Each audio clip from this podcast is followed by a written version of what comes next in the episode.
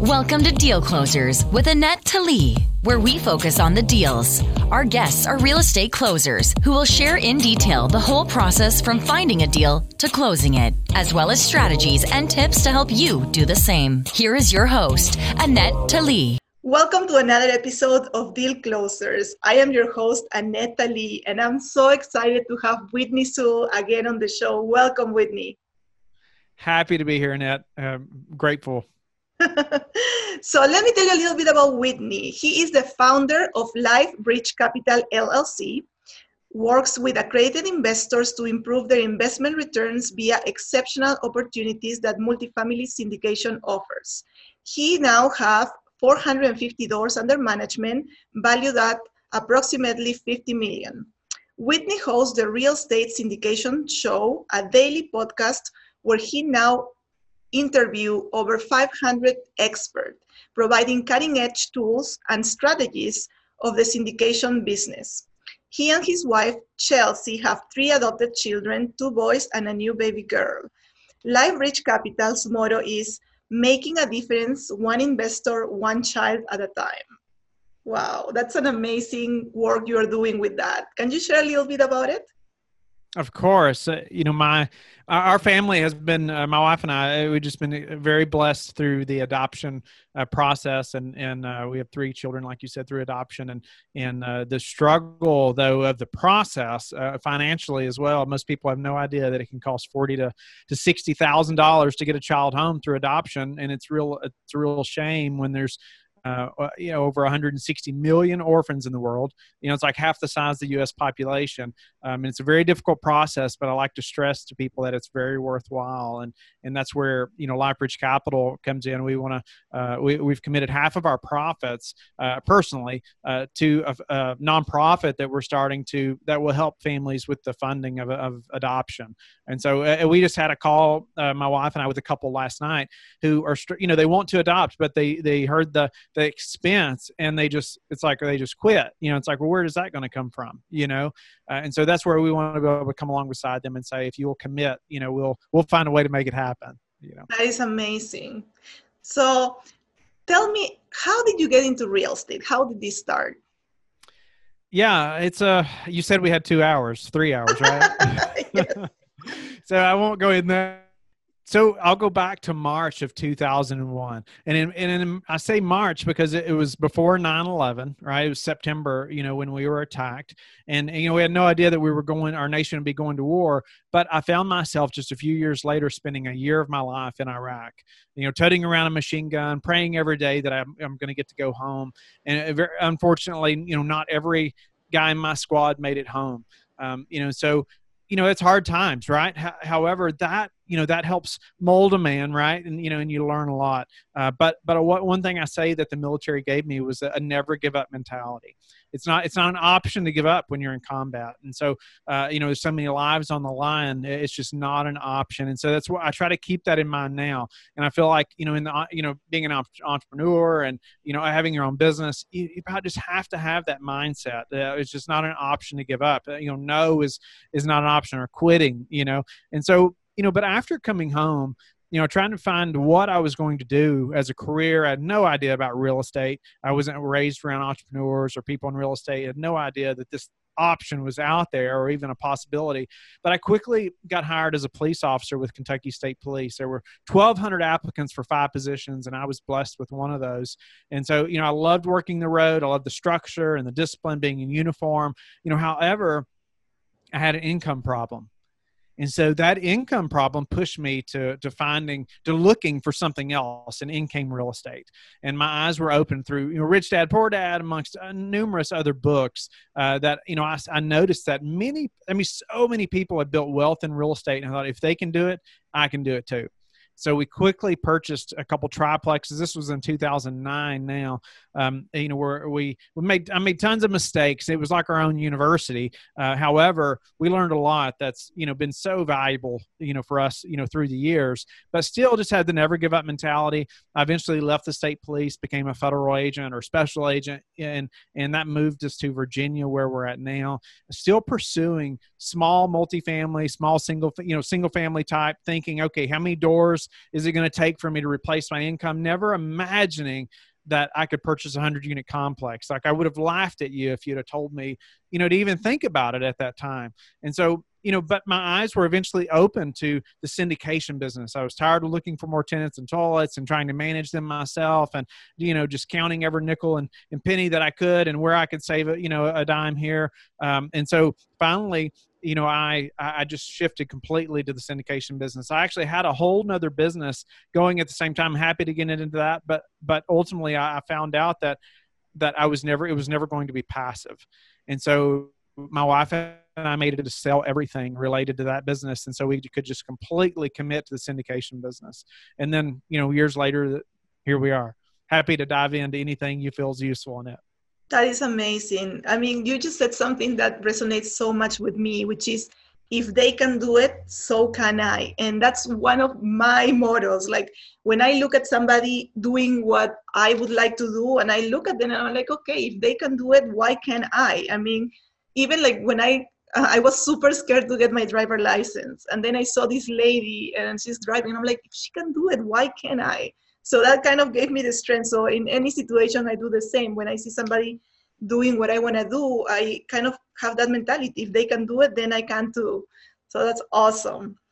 Uh, wow. Uh, so I, I, think not a lot of people know that you know these uh, syndicators that are doing 100 100 units at a time they also started with small multifamilies and they then realized that it, it was uh, hard to scale right? And that's why they move into syndications. That's exactly right. That's exactly right. Just being able to scale much faster. But i also enjoy just uh, like running and operating a professional business and brand you know which i you know i didn't feel that you know with doing small uh, multifamily and single family but i love having a professional brand and working with professional professionals in general you know whether it's our management team or brokers or whoever that is or even our investors you know i just love having that uh, that professionalism uh, you know that helps us to grow, you know, uh, on and on and on.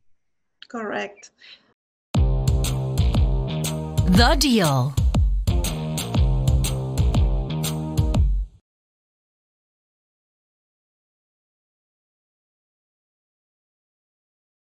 All right, so let's talk about the deal. Which deal are we going to talk about today? Uh, we'll talk about a recent, our most recent uh, acquisition. I feel like it's relevant, especially with the market, everything that's going on right now. Awesome. All right. So what type of asset is it and where is it located? So it is a it's multifamily. It's I would say C plus, um, you know C plus property, uh, but it's in Colorado Springs. It's a market that we are are very focused on. Um, 216 units. Uh, we we really like that market, and I mean it's had continuous growth for like 100 years. Uh, just very steady, and and also my business partner um, who's really our boots on the ground there, lives in Denver. So, uh, you know, it's it's very helpful since he's that close as well, and and he's very skilled at what he does uh, as well. And so it, it's it's been really useful to to grow quickly in that market, and this property has helped with that a lot. So let's deviate for a second with the deal. But how did you meet your partner? Because I think a lot of people, including me, had a struggle on finding somebody and how do you judge this is the right person to work with you? Great question and partnerships can be I, like i've seen partnerships just ruin businesses you know just time and time again the wrong partnership right? And and it's and, and it's really hard to get out of a partnership especially once you're partnering on a deal like this because they you know in the syndication business we may own that for five to seven years or longer you know and you're partnered whether you almost like it or not uh, you know for that amount of time. And and so i was asked by lots of people to partner uh, before I found uh, Sam Rust, who's my business partner now, um, I, you know, and, and I turned everybody down and, and because I just, I treat it like a marriage. I, you know, I just put so much weight on this decision to partner with somebody because I've worked so hard for many years to build a brand and to build a business and all the trust and, you know, uh, with, in, in relationships with all our investors and other people in the industry. In, you know, one partnership could just ruin all that you know so i said no to so many people because and a lot of times people, it was people coming to me you know like it's first time we've ever met and they're asking about partnering on a deal you know or a deal that they already have. And and it's it is comical like you're laughing. I mean but you know it's like think about this. You know you're asking me to put everything on the line here and i it's the first time you've ever talked to me you know? And so you know obviously i say no it's just not a good fit you know or maybe maybe not this deal but maybe in the future you know after we get to know each other a little better. But ultimately i was at a conference and and my wife and i've been praying for a partner for a long time. And uh, uh, you know and i just feel like the you know somebody that has the the morals and the and and just that you know the belief structure and and things that you know the things outside of real estate are almost more important to me than their real estate ability. You know even the people that work for us now you know that you know their integrity is more important to me. You know like we can get them trained. I can train them or i'll get people to train them you know but i can't teach you how to work hard or to be honest and things like that you know it is your integrity is so important. And so when i met sam you know, we were at a large table one night at this conference eating eating dinner with lots of people. I heard him talking about his faith and his family, the success he had had in, in syndication business in a very short period of time. And and you know, I, I thought, okay, you know, this guy sounds like he could be a really good fit, um, you know, for a business partner. And so we had another meal the next night amongst lots of people, and, and you know, got to know him a little bit better. And finally, the last night, ultimately I just pulled him aside and said, Hey, you know, I, would love to have coffee for a few minutes. It's like 10 PM at night and I was getting on an airplane at like one in the morning. And, and so we had coffee, you know, really late. We were just talking and I just laid it out there. And I just said, you know, I know we just met, but you really seem to fit the bill. My wife and I have been praying for a partner for a long time and, and it seems like, you know, some good potential here. And, you know, are you interested? And he was very excited and, and we talked for a long time. However, you know, he, he, he took me to the airport and we got to know each other a little better. He actually took me by his house. And I like to say, I got it to his house at like 1130 at night and his wife had homemade bread and coffee uh, ready. And I, I knew it was meant to be, you know, right. so, but, but outside of that, you know, we were just extreme, brutally honest with each other. And so we, you know, not only them, you know, we knew that that's where the relationship was going okay? We didn't say right then we're partnering but we knew that's why we were going to further this this conversation.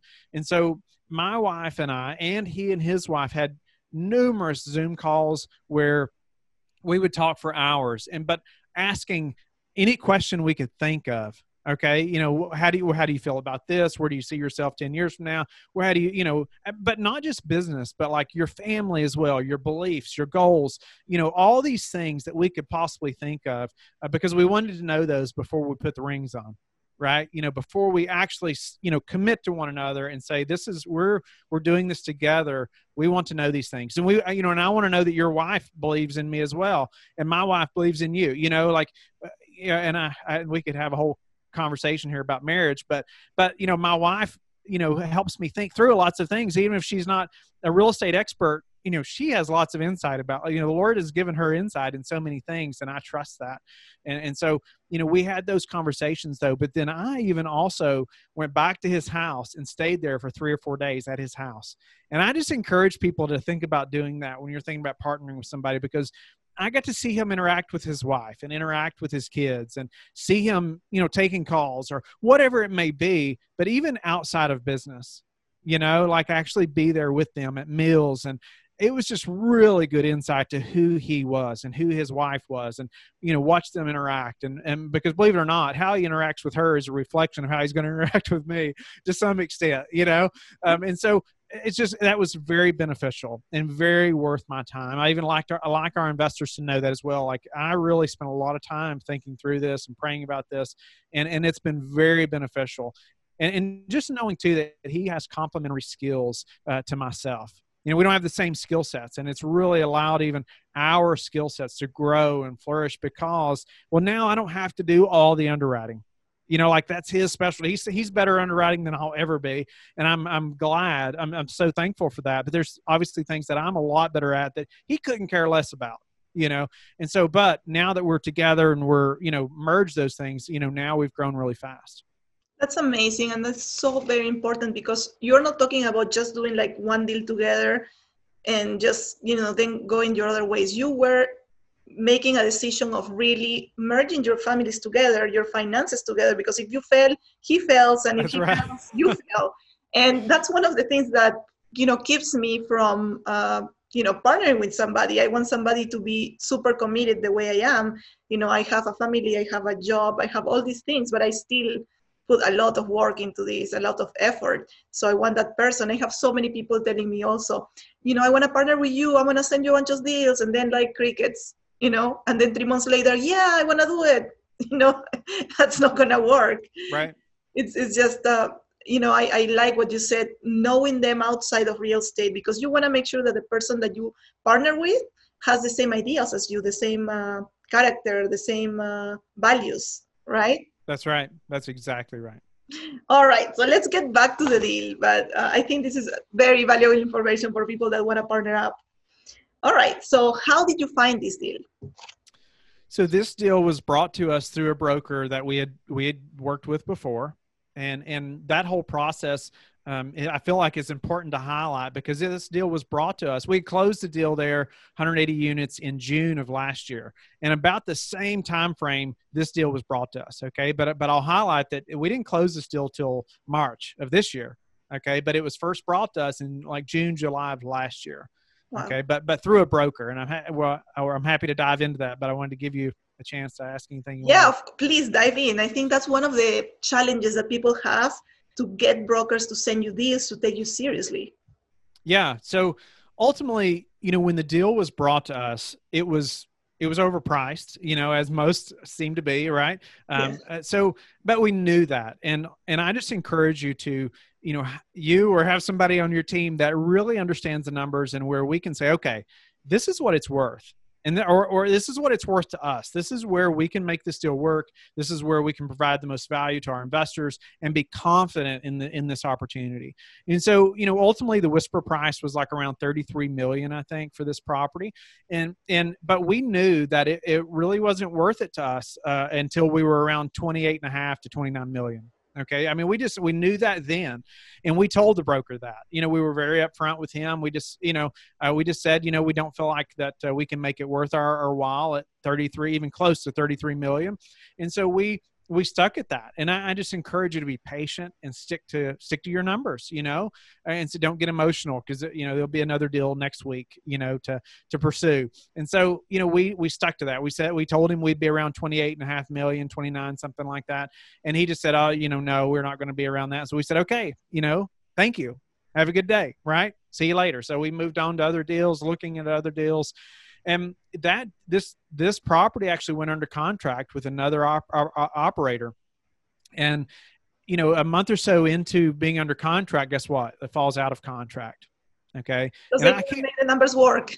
That's right. And it wouldn't work. Uh, you know I, I think they i think they were around 31 and a half to 32 million you know under contract. I can't remember exactly what they had it under contract for um, but significantly more than what we got it for. And so but it fell out of contract. And then, of course, the broker comes back, right? He comes back to us. So he says, We know you all closed because we closed a property, like I said, not too many months before this that were similar size and price range. And and so he said, We'd love for you all to make an offer. And we said, Well, you know, this is still about where we're at. We know, we already know what this property is worth. But one thing I'll highlight is that because of this delay, guess what? Now it's a couple months later and we get to see financials again on this property. So you know, very, such an important key here. We got to see financials again, and we got to, you know, compare to what it was a few months previous. And so we noticed that the occupancy had dropped quite a bit. Okay, so you know that's that's good to know, right? that was that due to the current pandemic or just because of management? Oh no, this is like fall of last year. Oh, okay. So, so that's before any of this any of this stuff in the market was happening. It was like fall fall of, of uh, 2019 and so things are still flourishing, right? But but we notice occupancy dropping, and ultimately it was just extremely poor management. A group that was self-managing really poorly, and I can even give you stories about that. But but you know that was the biggest reason. So, but we got to see financials again. We noticed there's a problem. We tell the broker, nope, you know we're still at 28 and a half 29 million somewhere around there and he says well now you know it's not worth making an offer but you know he knows where we're at so a couple more months go by right he comes back, said, We still love for y'all to make an offer. Said, Okay, you know, so we did. And and I think we were around 28 and a half to 29 when we, you know, put it in, just like we said. And ultimately, you know, we get the property for about 29 and a half million. Um, and so uh, which was many millions less than than what the other group had it under contract for. But we got we got financials for a third time during this process, and we still noticed occupancy drop. Okay. And so it gave us more leverage, right? It allowed us to get a better deal because we were patient and we just stuck to our numbers. Uh, you know, and that, that deal didn't close till March, you know, of the next year, even though it was first presented to us in like June or July of the year before. Uh, and so ultimately we had to be patient and we had to just stick to what we knew that would work for us. And we are so thankful obviously that we did now, right? I mean, we closed this deal like two days before the country went on lockdown, you know, before all this, you know, we didn't know then, obviously, that all this was going to happen. But we're so grateful that we stuck to our numbers because if we hadn't, we'd be in trouble now, you know? Yeah, absolutely. So we stuck to our numbers and we have an amazing reserve budget. We can get into some of that, but, but, you know, we're still sleeping good at night because of, of having patience, sticking to our numbers, uh, you know, and other things that we did to prepare. Yeah, and I think that's where we as investors get in trouble, right? When we just get emotional about the deal and we just want to get it.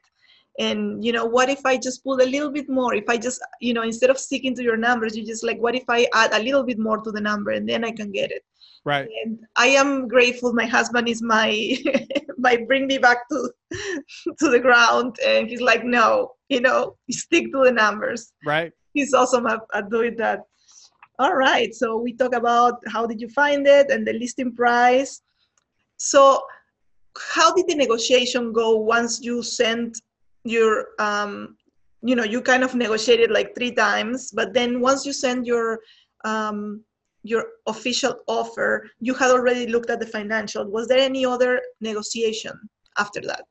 You know we didn't retrade you know which is you know is a term you know you hear a lot you know people you don't want to retrade right? You don't if you can keep it all from it. However there are times where it's a must. I mean you don't you're not going to pay two million dollars too much for a property if after you find out there's big issues just because you don't want to retrade right?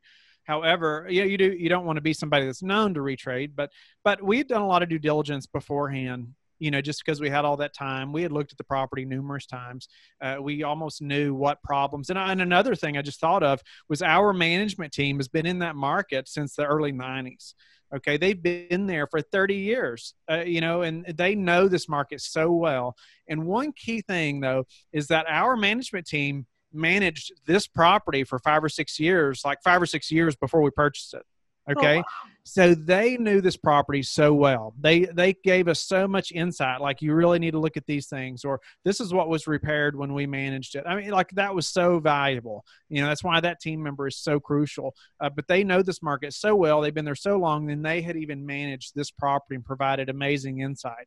And so we knew lots of those things going in you know, obviously we get their opinion on underwriting and, and what they feel like the market, you know, can hold here, you know, as far as pushing rents and because they know those things so well and, you know, managing thousands of units, they just really have a pulse on the market.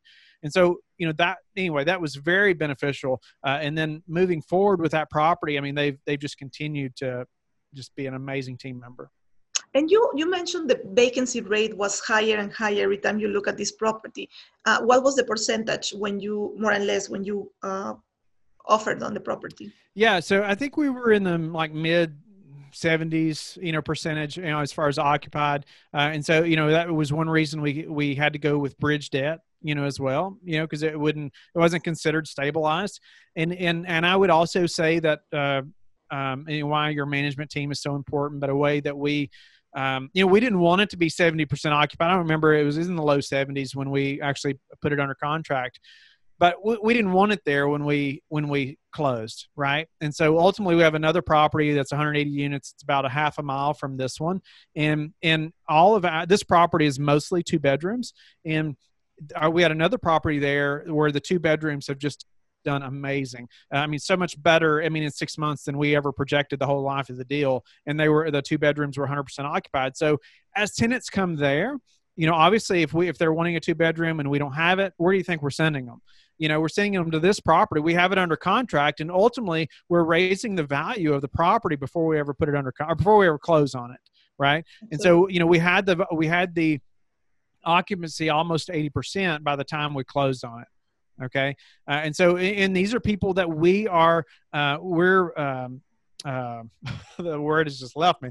But we're qualifying. Yes you know we're qualifying these tenants and sending them to our to our new property before we even close. And so we're raising that occupancy raising the value before we ever close. That's an amazing idea uh, on, on how to you know raise equity. So for people that don't know why did you go from an agency loan to a bridge loan right? Like can you ex- expand on that? Sure sure. So you know bridge debt is usually it usually means there's some type of it's, a bridge to get to you know to have a stabilized property or maybe it's a large rehab and you have to vacate vacate half the property to do it. Sometimes that's you know you have to do that. Um, and and during that time you know you're not going to have as much income. There's going to be reasons that, eh, but obvious but you know we have this property has the income. However you know to get agency debt, you know, they want it to be stabilized, stabilized property. So, you know, at least 80 to 90 percent uh, occupied, right? And so this property was under that, so we couldn't even apply for agency debt. So we had to go the bridge route. And so you know, there's there's some um, negatives. Obviously, sometimes it's just three year you know term on bridge debt, and so but we have a three year term with two one year extensions, and so we know we have five years. However, you know, sometimes the agency debt you may get ten years, which would be preferred, uh, but that doesn't mean we're not going to do do the deal. And also with bridge debt, you may have a floating rate. Uh, you know, meaning that you know your your interest rate can, can float a little bit. Um, and, and you know i feel like that there's a stigma there though that seems so negative and people steer away because of floating rate.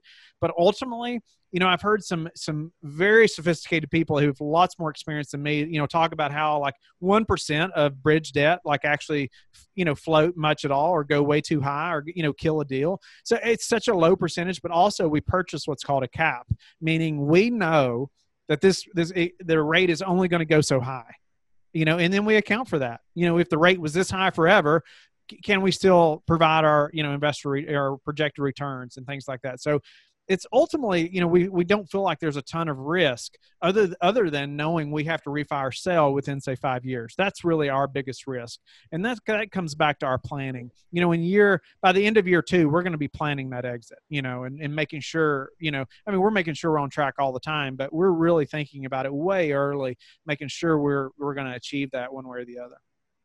Absolutely. And I think the financing was like in the perfect time because right after you close, probably all the financing terms changed. Yes, right? our lender actually texted us that night uh, that we closed and said you were the last deal we pushed through for the next 30 days. Wow. How lucky because I've heard of people being canceled on the closing table. Like the bank backed out last That's minute. right. Yes. So or, or two days before. I mean, I've heard lots of stories like that. All right. So, how did you fund the deal? I know that it, this was a syndication. So, can you uh, tell our listeners how how does that work? Yeah. So, uh, the, the how does the debt or the equity the the syndication how does the syndication work in terms of funds? How do you yeah so ultimately there's a portion that we're raising from investors right who are, are also called limited partners. You know they're we're raising whether it's the down payment whether we're doing a capex budget meaning what we're going to use to renovate the property things like that or a reserve budget uh, operating budget, you know, things like that. We're raising that money uh, from investors who want to invest passively, meaning, you know, they don't, they don't, we're not calling them to ask, you know, what paint color to use. However, you know, they're making a great return. They're investing in our operations and me as an individual, you know, and as an operator, you know, in our, our, our, our relationship more than anything, but they get to invest. So they're a big part of that. But then also, obviously, we have to get debt you know we have to find a lender who's going to lend on this property we have to find somebody who believes in us as well on that side to raise that that side of, of the debt as well and so you know just thinking about you know what is that loan to purchase and things like that um, but we also raised a, a massive reserve budget. Uh, and so we have just this massive reserve budget sitting over here in the bank. So any rainy day and and again i like to stress like it was before you know this all coronavirus all this stuff happened. And i you know i was even questioned by many experienced operators about this large reserve budget because it does lower the returns right? Mm-hmm. It does lower the returns to investors somewhat to have this reserve budget over there. But I'll tell you, you know, in the same week, our our country was shut down, you know, and guess what? Us and our investors can still sleep at night, and we're and we are still able to provide our distributions. Okay, because you know because we planned for this. We'd actually planned for thirty percent vacancy for the whole first year, and we're not even close to that, even with all this mess happening right now. You know, so just being extremely conservative, having that reserve budget, you know, and it like I said, we can also sleep good because of it. That is amazing. But you didn't know about the the the coronavirus. So what was the purpose of that reserve initially? It, just because of something like this potentially happening. You know, okay. we still want to know we can still operate. We still want to know we can still pay our bills. Worse comes to worst, we want to be able to weather that storm. If two buildings burn down, we want to still be able to operate. You know, we still want to be able to get them built back. You know, even that is alone. Some people don't realize that a lot of times, you know, the insurance companies will make you provide the money somehow to build a building back before they'll actually refund you. You know, or you got to have some capital somewhere, right? right. Um, and so we that, that's the biggest reason. I mean, we always want a large reserve budget, and and ultimately to protect our investors and ourselves, uh, and just the operations of the property. What percentage did you use for your reserve? Yeah, so great question. Um, ultimately, you know, like we we we have a million and a half dollars in reserve budget for this property. Okay, and and you know, some people say they want like one month of operating expenses or two months of operating expenses, and honestly, that's just not near enough for me. You know, it's just not near enough for me. I like I want to be able to fund investor returns for two years you know if i you know if, if something just even worse than the coronavirus happens uh, you know and we can you know, with that budget, we can fund investor returns or distributions for two years if we had to. Some people say, well, that's a return of capital. Well, to some extent, yes, at that point, if, if it got that bad, but we're still not at that point. Um, you know, like I said, and ultimately having planning for like a 30% vacancy for the whole first year, again, like I mean, we're still we're doing better than that still. Even taking over a property uh, that had extremely poor management, um, you know, and that's that's why it's in the shape it's in. Uh, you know, we're still able to bring our management team in uh, and and improve that property and still perform better than we expected even during this crisis. That's amazing. Uh, I think a lot of um, syndicators will um, they had to cut their um, distributions to investors during this right. time, and you were prepared for it. So that's amazing. Uh, and not- that's and that's not always bad you know it is you do want enough cash in the bank right but but it was and to give you an idea like a distribution for one month is like 2% of the capital that we have in the bank you know? So we can still pay distributions easily and still weather a storm a big storm. That's awesome. So tell me a little bit about the, of the challenges that your management company had to deal with once you, you took over yeah, you know, obviously we took over right during this big mess, right? And you know, we didn't know all the tenants yet. You know, our team who just took over the leasing office, you know, you know, had to go immediately virtual, right? Or they had to immediately operate without having an office, you know, or a place where tenants can come into. So immediately doing polls, immediately calling every tenant to figure out, okay, you know, what what's your job situation? You know we are we are kind of the new kids on the block right? You know we're the we're the new management team and we want to express to them that we care about you we want to work with you. You know the I mean, like I said, the week that we took over, like within two days, you know, all of a sudden they can't leave their apartment, you know, uh, and so you know we started doing numerous polls, calling them, texting, emailing to figure out, okay, what's your job situation? What type of industry do you do you work in? You know, what what kind of percentage of of job loss do we expect? So ultimately we can we can project say next month we're going to have this many tenants that don't have jobs.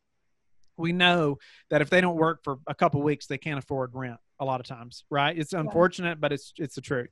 Um, and so you know they're hardworking people but you know they they have to have a job. They have to have the job. And so we we calculated about 4% at that time of tenants that that would possibly lose their job. And we were thrilled with that right? I mean, we were thrilled with just four percent because we know lots of lots of operators who are you know more than double that you know that are losing losing uh, tenants that are losing jobs. So th- you know that was just a few things. You know, obviously the communication barrier, right? You know, we we have to be careful about going and knocking on people's doors. All right. Thankfully, we had already done due diligence. You know, um, uh, myself and our team had already toured every unit. You know, before all this happened, uh, and so you know all that wasn't an issue yet. Um, but those were some barriers, and and thankfully because of you know texting and phone calling and emailing, we can still communicate with everybody and still show that we care, still show that we're trying to work with them, even though they're experiencing a very hard time.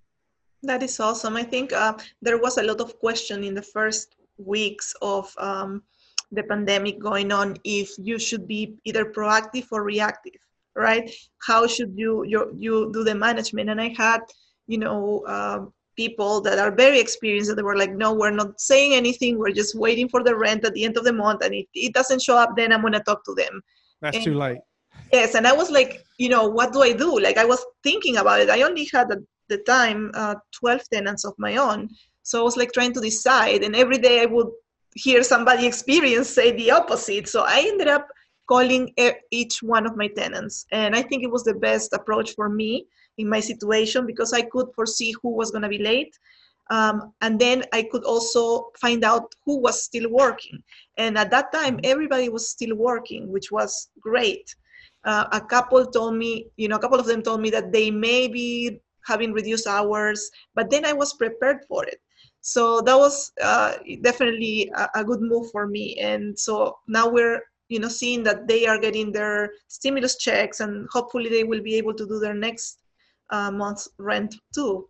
Communication is key all the time you know with team members and with tenants you know and you, you have to remember that it's a very stressful time for them for so many people in our country right now. Such a large percentage obviously is on unemployment now um, but it's a very stressful time. They're trying to put food on their table and you know they're worried about getting kicked out of their apartment when they when they have no job. I mean very stressful time. And i think that just that phone call goes a long ways to say hey you know we we understand you know we see what's happening and we want you to communicate with us. Ultimately eh, you know it's going to push a lot of people just to be silent you know as a tenant because they they don't want to talk to you because they're afraid you're going to kick them out yeah. right? And so we want to be proactive and say no we're here to help you. We understand. Like we don't want you to go anywhere.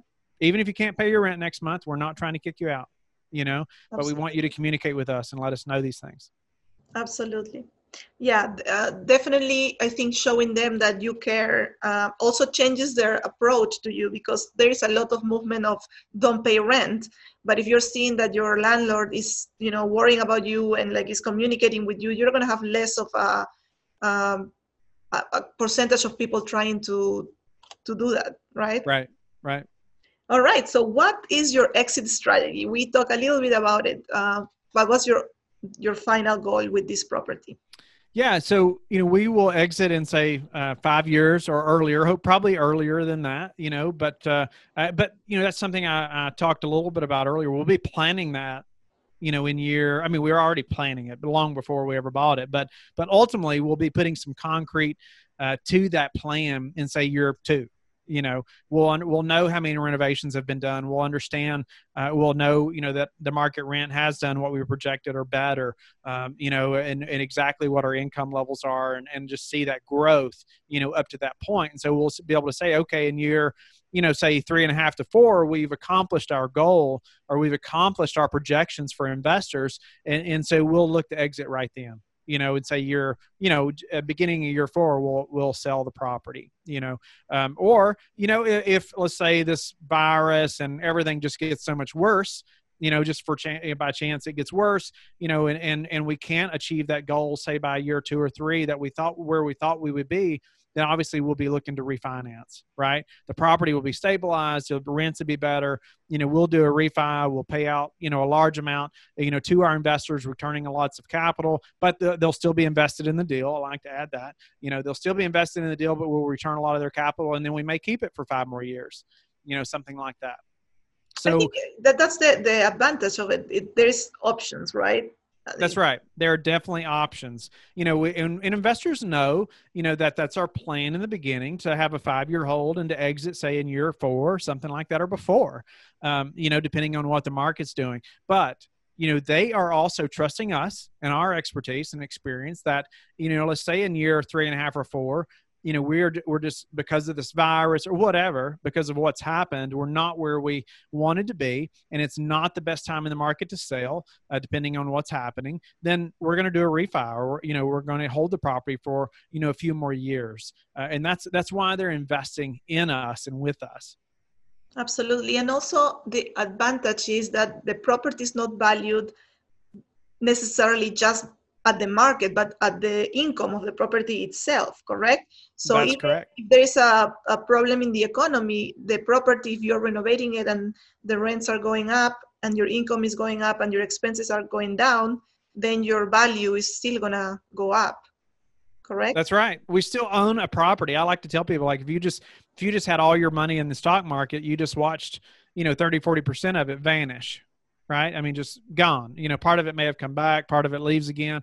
You know, you, you don't know where it's at, right? It's gone. You can't ever, you can't just go get it. You can't see it. Uh, but like, you know, when all this happened, we didn't have four buildings just vanish. You know, they're still there. right? You know, uh, investors can go see them and touch them and watch the, you know, watch things operate. You know, they can walk the property with us. Um, we still have the property. We still have so much control over that investment, you know, in, in our operation. So you're right. You know, if we increase the income, we increase the value of the property. And even if we have to hold it another year, uh, which, you know, isn't the end of the world, right? It didn't just vanish, right? You're, you're still making money um, you know, a preferred return at least, uh, preferably a lot more than that, uh, you know, by that time, uh, you know, as opposed to just vanishing. Awesome. And did, you know, you had a really good plan, you had really good reserve, but did the pandemic change any of the uh, plans that you had at the beginning? Of course. So all, all capex stuff all renovations are just on hold other than like say safety related things you know like cleanup around the property. Property had lots of trash around it you know um, which is something you kind of want to see when you're looking for properties right? Mm-hmm. um, and so lots of trash lots of just mismanagement. We had we had somebody secret shop the property before we bought it and and you know, our our one a team member went up to the door. It was five till ten. The sign on the door said we open at ten. She knocks on the door, and somebody comes to the door, opens the door, and says we open at ten. Come back later. I, I mean, just you know, it's five minutes, right? You know, it was that simple things like that, like uh, just extremely poor, mismanaged. Um, but you know, obviously when we took it over, we planned to start that renovations immediately, you know, on all the vacant units and, and then just start turning pro- units over. But obviously that's on hold you know that's one of the biggest changes. Obviously the communication level with tenants have has gone up but in a very different method than we expected right? Um, you know so obviously we didn't just give up but you know we find a different method or way to communicate. Uh, and so but renovations things like that have obviously been the biggest thing that we've had to put on hold. And then and then just holding tenants like we, we want retention right? We uh, a vacant unit pays you nothing. Mm-hmm. like no matter what it's it's never going to pay you anything just to be empty uh, that I know of anyway. Uh, you know, and so you know, even if somebody can't pay for a month during this crazy time, or even two months, if they're a good tenant, like we want them to stay. You know, and so you know, thinking through things like that. You know, we've never allowed partial payments in the past, but guess what? Now we're there's an exception, right? There has to be an exception. We're going to work with them. We want them to stay. Yeah, and so these units that are vacant uh, and empty that are empty and you were planning to do renovations. Are you planning to rent them the way they are or are you going to keep them empty? So we we may just not um, renovate them to the level that we were looking at, you know, at the beginning. We may just do, you know, obvious obvious repairs, safety related things that have to be done, and then as people want units, we're gonna we're we're gonna rent them you know we're going to fill them up. We've we've actually rented quite a few units over the last few weeks and so surprisingly. And so people are not trying to move but however there are people that are still needing places to go. And so if they're qualified we're still renting those units but we're not going to spend all the capital you know let's say five to seven thousand dollars to bring them you know where we wanted when we can't rent them at that level at this time. You know like we know we're not going to do that right now. Um, and so so we're going to get them rent ready um, but then you know we're going to rent them to people that are qualified but we're not going to like i said going to put all that capital into them at this time. Absolutely. That's a smart way to do it because you want to keep the vacancy low. You want to keep filling up that's your right. requirements. And i was really worried. I had one tenant leaving at the end of this month. And um, you know when people call me for because i manage myself and i have just you know 12 units um, i keep their numbers you know and i tell them that if something opens up i will let you know. So i had this person contact me a couple of times. And so this guy i was i kept asking me are you still living? Are you still living? Because i thought maybe he's not in the middle of this mess but he decided yes he's leaving so i called this person that had been calling me for months and i'm like i have one and he i rented it like in one day Wow, so very lucky to, to have that uh, system in place, right? That I, I keep the numbers of the people that are calling me, and so I called the first person that I called. He took the apartment, and he was already kind of qualified because I already had spoke with him many times, and you know he still had to do the application. But there's still people looking for housing even right now. Yes, for sure. Expert tips. All right, so now we go to the part of the show where you're gonna give me three expert tips. And I was talking to Whitney, and he's gonna give us three tips on how to maximize your productivity using a VA, a virtual assistant. virtual assistants have changed my business and you know a few things that you need to know well you know doing a daily podcast pushed me to grow a team that that weren't all in the office right? You know other people that have specific skills. And so you, one thing about using a virtual assistant is you have to know what you're using them for okay? You have to think about is it you know is it this one task over here? Because you can hire them to be really good at this one task. It could be data entry it could be research it could be editing audio for a podcast it you know this one specific thing or are you looking for somebody that's say that amazing executive assistant that's really going to be your right hand and help you with lots of things? Because it's it's two separate types of hires okay? You know this person over here that's the executive assistant i'm going to do a background credit check on and you know it, do a maybe a series of interviews you know and different things because they they, they they're my right hand you know and they play such a large role and they have access to lots of information you know so i have to know who they are uh, you know, and I want to make sure there's somebody that's going to stay long term. Where this person over here, they may do something for me numerous days a week, but it's just this like one revolving task. They don't have access to systems or portals or emails or CRMs, things like that. But, you know, so I just need to know that they're skilled at that one thing, right? And another thing you need to think about is when you're advertising for a VA, your job description is key. So, you know, the title and the job description, you want to be very detailed in what, you know, and what you're looking for, what you're using them for. They need to know right away. And because you're going to waste a lot of time interviewing people if you, if you, you know, didn't have a good job description okay and in that job description i always like a, like to make a way for people to stand out okay so briefly in maybe like a half a sentence in the last paragraph of my job description. I'll have a list of things i need them to be able to do or be good at depending on what it is. But i'll even especially from like this executive assistant position i'll put a little sentence in there that says if, if you're serious about this position send me a video application. Okay? Mm-hmm. and i won't say anything else about it. Okay? But then i'll see who actually who actually went that extra mile right to give me that you know that little extra detail there who paid attention to that you know i, I may also read ask, it what's that who read it completely that's right that's exactly right I'll have people say they read it, but they they the one they will never mention that. You know, I may also say, you know, uh, give me a description of how you fulfill the roles above. You know, I'll give them a list of things that they need to know how to do, and send me that on one page in PDF format. Okay. And that's all I'll say about that. And then, you know, I'll have people that send me amazing answers, but they send it to me in a Word document. you know or and that may sound silly but i but it helps me to see they're you know just are are they paying attention to every detail you know are they really thinking through this are they real do they really care about this position um, because ultimately if not you know if they halfway did it or didn't do it at all. I mean, because you'll see copy and paste stuff, you know, all the time of just their resume. Um, but then, you know, I use Upwork a lot, you know, to find those people, and I'll, you know, hire them through Upwork and and use the Upwork platform, uh, you know, to even pay them for for a long time. Um, but then ultimately, you know, how do you keep them on board? And and it's something that that I've worked on a lot more recently is you know like showing them that they're that they're part of the team right? They have to feel wanted. They have to feel like their job is necessary and that they're contributing. And so it's something I've had to work on and revamp. Even just recently, I've been trying to hire somebody for this executive assistant position again, and, and it's been really difficult to find somebody that that you know really has the high level of uh, integrity and morals and and and but is skilled as well you know and it's not as easy as you may think. Uh, and so I've been conducting lots of interviews but but i say conduct an interview and ask ask questions about not just their skill set but ask them about who they are. Ask them about what they like to do on the weekend. I like to ask what are the five most important things to you? And that's it. Like what are the five most important things to you and because that's going to show me a lot about who they are and it's going to allow me to lead into a lot more questions about what's important to them. And they may say well you mean personally? Or and i'll just say any way you want to answer it. What are the five most important things to you?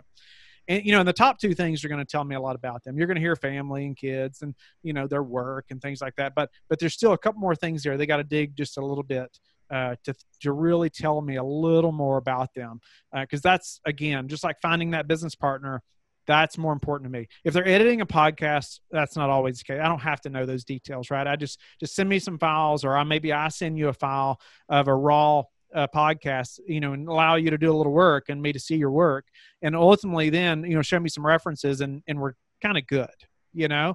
Uh, but ultimately, this executive assistant's a very different hire. So I hope that was helpful.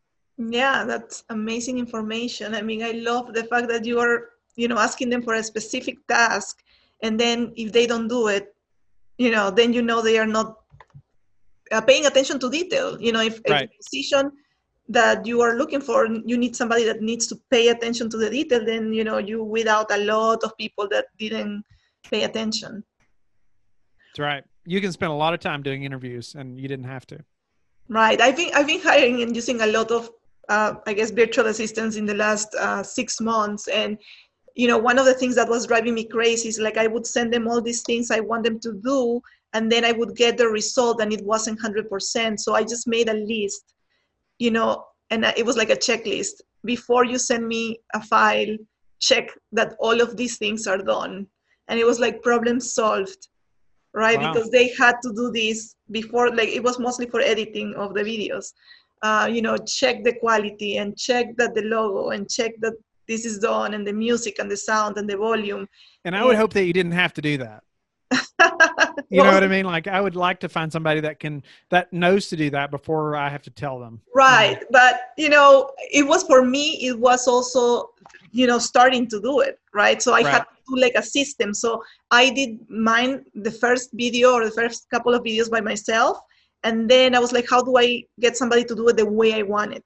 Right. Yeah, so then I made a guide of what I want. But then he he was I really like working with him because I work with other people, but I didn't like necessarily working with them. But I like to work with this guy. So I said, okay, if I make you a checklist, then and then he's doing it awesome since then. So I guess I understood how the system works. I, I heard a lot of people talking about have your systems before you start hiring other people, and I really didn't understand what it meant until I did that. And I'm like, oh, okay, I guess that's a system because then he can follow it, and then we're gonna do For it. Sure. Absolutely. Whitney, this has been an amazing uh, episode. Thank you so much for adding so much value uh, to my audience. I had a lot of fun learning, and we are, I can believe it's been already an hour. Thank you so much. My pleasure. And, happy to be here. And for people that um, want to get in contact with you, where can they find you? Go to lifebridgecapital.com. You can email me, Whitney at lifebridgecapital.com. You can call or text 540-585-4338. I'd love to connect. You can go to our website and, and you can you can find a, a, a sheet there that we created for passive investors that tell you the pros and cons of investing in a real estate syndication deal and things you need to know before you invest. Uh, you know, maybe things you need to ask the operator, things you need to talk to your CPA about, uh, different things like that. But also, if you have a listener who is looking to adopt a child, my wife and I have numerous calls with couples. We just did uh, last night as well. Uh, with couples who are looking to adopt and don't know how to get started, and we would love to help you uh, any way that we can. So please reach out. Wow, that's an amazing cause. Thank you so much, Whitney. My Bye. pleasure.